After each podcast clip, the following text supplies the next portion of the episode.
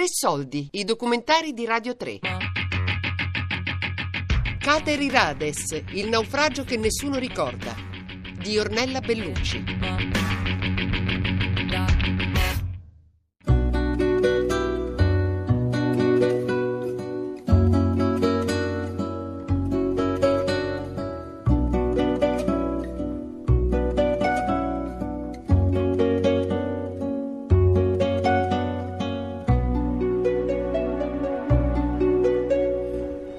Abbiamo visto la prua della Sibilla al colpire la nave albanese.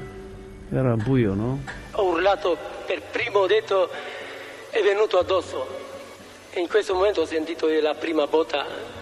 Andavamo avanti solo per dire che avevamo ragione. Non eravamo solo noi a prendere una nave e andare in Italia. Cioè, noi eravamo l'ultimo. In questa tragedia io ho perso mio figlio Robert Lanai, un po' membri Violza Kaciuki e Drita Kaciuki Vittori Kaciuki. Lo sapevo che mio figlio voleva partire e la paura c'era, però non lo sapevo sicuro che il mio figlio c'era in quella barca. Perché qui era guerra nel 97. Dice che il suo figlio non è trovato.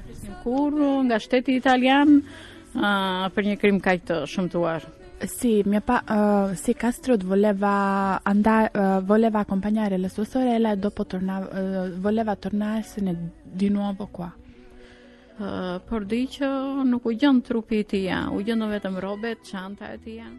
si sa dove può essere il corpo, può essere che è caduto sul mare, ci sono trovate solo le robe. Non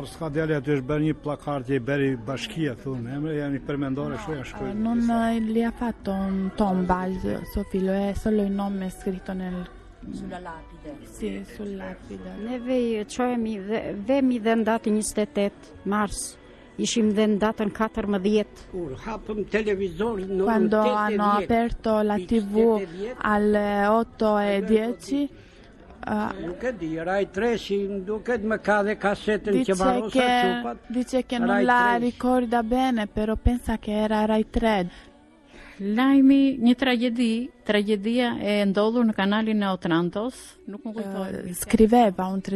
nel canale di Otranto. Ricorda solo quel momento dell'impatto delle navi. No, non credevo che loro colpivano la nave. Mi sono impazzito quando ho visto la prua della Sibilla andare tutta dritta. Incredibile.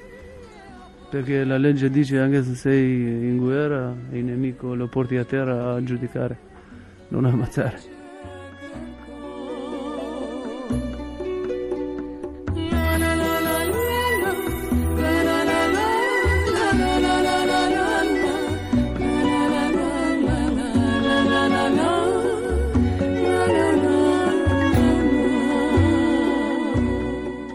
A parlarci sono i sopravvissuti e i familiari delle vittime del naufragio della Kater I Rades, la motovedetta albanese, affondata il 28 marzo del 1997 nel canale d'Otranto, dopo essere stata speronata da una nave della Marina Militare Italiana, la Sibilla, preposta al controllo delle acque delle coste italiane in quel tratto di Mediterraneo.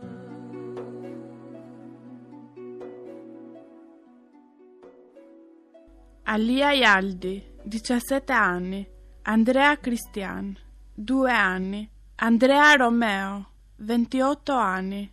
Andrea Silvana, 18 anni.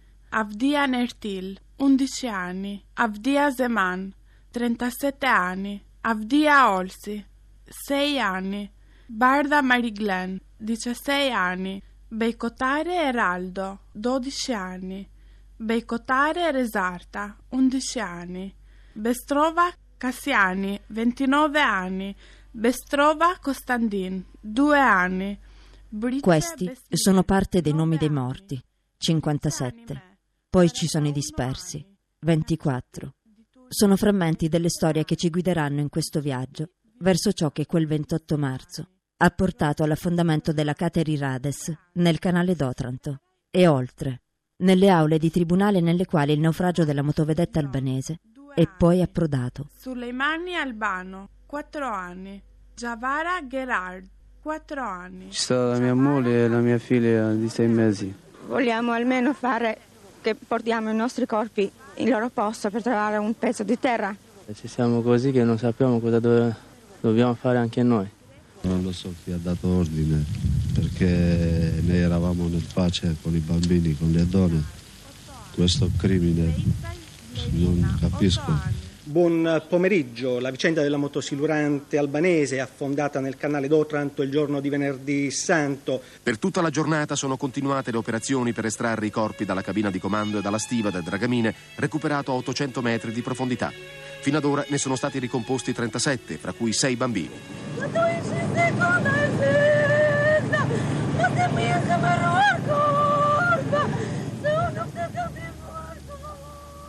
Questa donna piange la sua bambina di 12 anni. Per una mezz'ora, qui sulla banchina del porto di Brindisi, si ferma il lavoro di sommozzatori e medici che stanno riesumando i corpi dal relitto albanese. Ed ecco forse i punti dell'impatto, i punti dove la corvetta Sibilla ha urtato il dragamine. 52 corpi sono stati recuperati dalla nave che ora viene tirata in secco. 34 erano i superstiti della tragedia, altri 7 corpi erano stati recuperati in mare mesi fa. C'erano almeno 93 persone su questa carretta dei mari di 21 metri che ora l'Albania vuole trasformare in un monumento e un monito per i suoi clandestini. Una testimonianza del dolore provocato dalla guerra e dalla povertà che costringono la fuga. Per i superstiti di questa tragedia rimane comunque l'esigenza di conoscere la verità.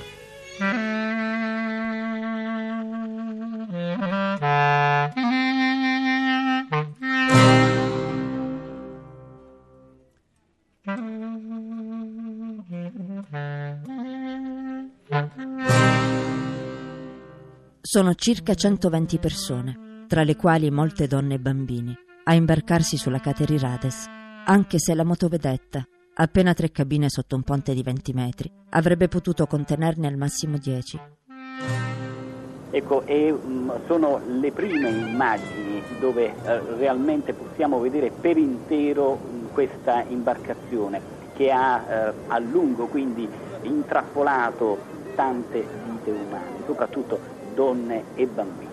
La strisciata probabilmente è quella relativa alla collisione con la nave corvetta della Marina Militare, la Sibilla. Una spaccatura che, stando alle testimonianze dei superstiti, potrebbe essere stata provocata da un urto violento, molto più forte di quanto risulterebbe dai rapporti stilati dalla Marina Militare italiana. E si parla ovviamente di questa falla di circa 40 centimetri che potrebbe aver provocato l'affondamento, ma non è soltanto questo che si dovrà chiarire attraverso il lavoro dei periti, soprattutto la dinamica della collisione. E probabilmente arriverà una nuova conferma alle parole, alle accuse dei superstiti, le cui dichiarazioni, a partire dal numero dei morti, sono state per ora veritiere. È colpa di politici,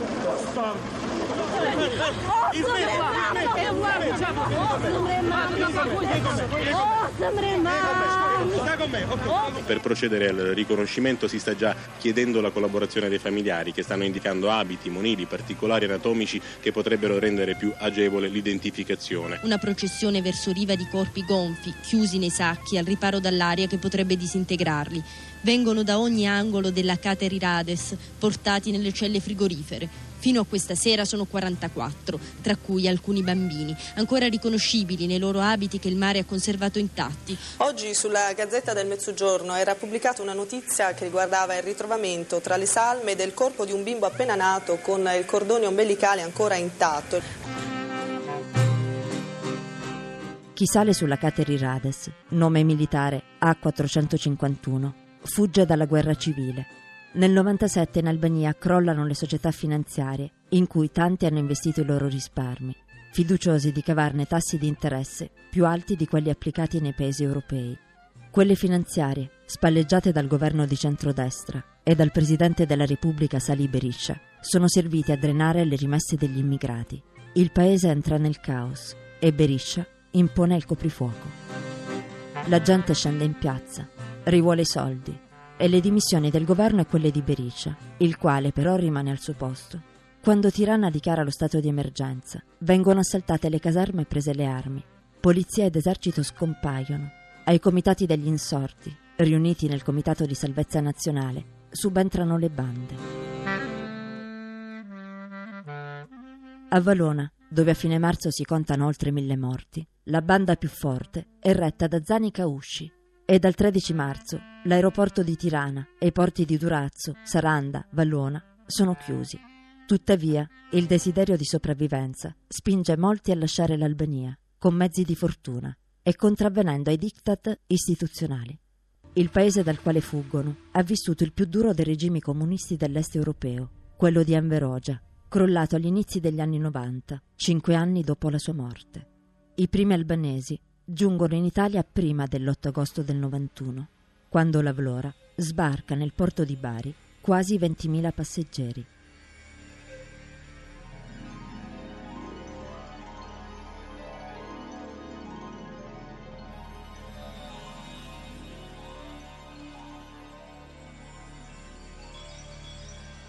Alle 15 del 28 marzo 1997, la Kater I Rades, con il suo carico, gli uomini sul ponte, le donne e i bambini nella stiva, lascia il porto di Valona.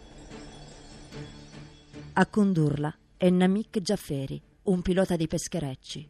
È ingaggiato dagli organizzatori del viaggio, gli uomini del boss Zani, per portare la Kater in Italia, eludendo il blocco navale sancito il 25 marzo 97, 3 giorni prima della strage, in un carteggio tra il ministro degli esteri italiano, Lamberto Dini, e quello albanese, Arian Starova, ed è l'Italia a prendere l'iniziativa. Dini offre a Starova assistenza per il controllo e il contenimento in mare degli espatri clandestini di albanesi, mediante il fermo in acque internazionali e il dirottamento in porti albanesi di naviglio battente bandiera albanese o riconducibili allo Stato albanese, da estendere alle acque territoriali dello Stato balcanico. Il 28 marzo 1997, a svolgere operazioni di pattugliamento d'altura nel canale d'Otranto, sono 5 navi militari italiane. Le fregate Zeffiro, Aliseo, Sagittario, il pattugliatore artigliere e la corvetta Sibilla. Le prime 4 sotto il controllo del CINCNAV, il comando in capo della squadra navale, con sede a Roma, e la Sibilla sotto quello di Maridipart Taranto. Le prime 4 con il compito di perlustrare le acque internazionali e a ridosso delle coste albanesi. La Sibilla di collocarsi al confine tra le acque italiane e quelle internazionali per controllare coste e acque italiane. Ore 16, 26 minuti, 12 secondi. Nave Zeffiro, fregata. Dicevo quindi che propulsione target correremo dietro a questi gommoni per impedirgli di arrivare sulle coste italiane, quindi 1. Dovremo avere un tag, un margine di vantaggio di velocità per metterci davanti e fare qualche zigzagamento per impedirgli di procedere. Ore 16, 27 minuti, 6 secondi. Nave Aliseo, fregata. Da Aliseo affermativo, cambio. Ore 16, 27 minuti, 33 secondi. Ok, per quanto riguarda gli elicotteri stiamo facendo una Oscar Alfa Kilo che prevede un elicottero sempre in volo, quindi un elicottero sempre in volo fra Aliseo e Artigliere e un elicottero sempre in volo fra noi e voi, quindi saranno 2 missioni per ogni volo, quindi saranno 2 missioni per ogni nave. 1 vostro, 1 nostro, 1 vostro e 1 nostro di nuovo. Cambio. Ore 16, 28 minuti. Da Aliseo ho ricevuto. Passo e chiudo.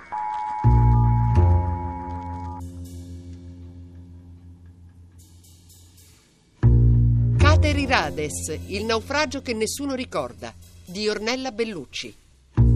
TRE SOLDI è un programma a cura di Fabiana Carobolante, Daria Corrias, Giulia Nucci.